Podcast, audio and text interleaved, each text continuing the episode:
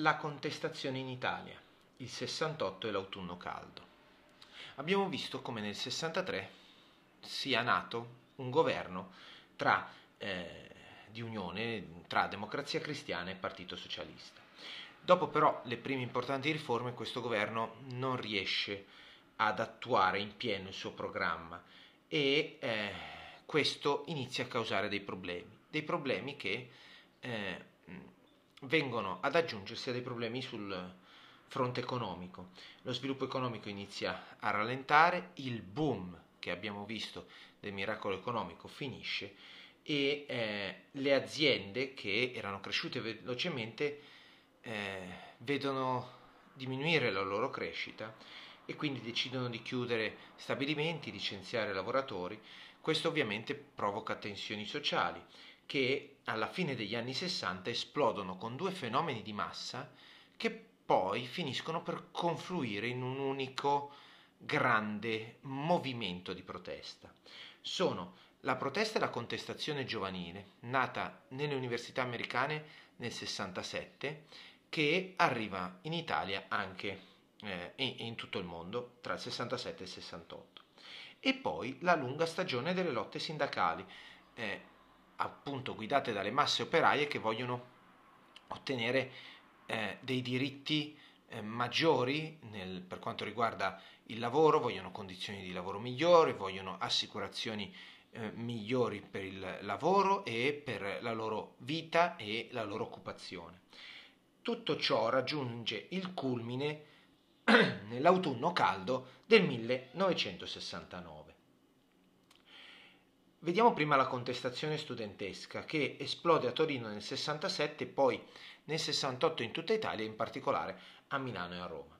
Eh, la rivolta ovviamente ha uno scopo eh, principale, quello di eh, muoversi contro l'arretratezza della scuola e dell'università che, accusa gli studenti, è troppo legata all'autoritarismo degli insegnanti, a un vecchio modo di concepire la scuola e l'educazione eh, vengono anche però contestati il consumismo e i valori su cui si fonda la società, eh, quindi viene in qualche modo contestato un certo tipo di capitalismo e viene contestata la politica condotta dai partiti che vengono eh, criticati come eh, scarsamente democratici.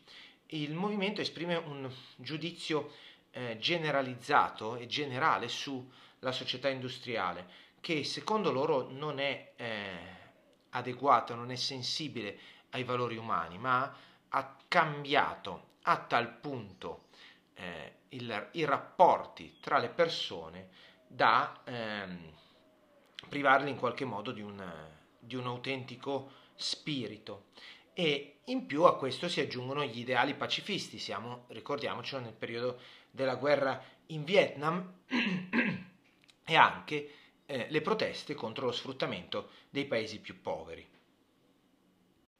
Le proteste por- portano a delle riforme. Nel 1970 eh, viene creato lo Statuto dei lavoratori, una legge che quindi regola i rapporti eh, di lavoro e la tutela dei diritti eh, dei lavoratori, degli operai in particolare. Nello stesso anno viene approvata la legge sul divorzio che viene confermata in un referendum nel 1974. Nel 1970 vengono anche create le regioni a statuto ordinario, cioè le regioni come le conosciamo oggi. È la prima volta che vengono creati questi organi a cui viene, eh, vengono demandati degli incarichi. È una questione molto importante e delicata eh, perché, come, mh, mm, sapete, è ancora in fase di, se vogliamo, di definizione, forse lo sarà sempre, il rapporto tra Stato e Regioni su molte questioni.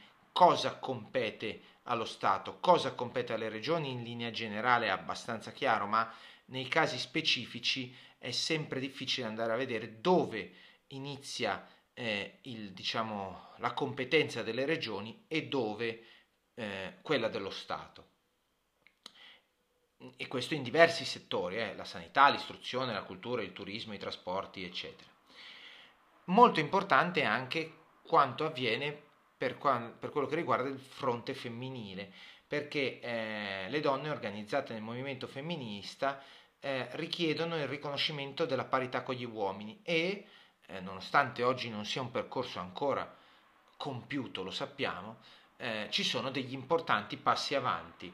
Eh, in particolare c'è la legge sul nuovo diritto di famiglia del 1975 che stabilisce la totale parità dei coniugi, eh, prima invece il marito aveva sostanzialmente eh, prevalenza sulla moglie, e la legge sulla parità di trattamento del 1977 che ri, riguarda ogni vieta, diciamo ogni discriminazione sessuale nei luoghi di lavoro.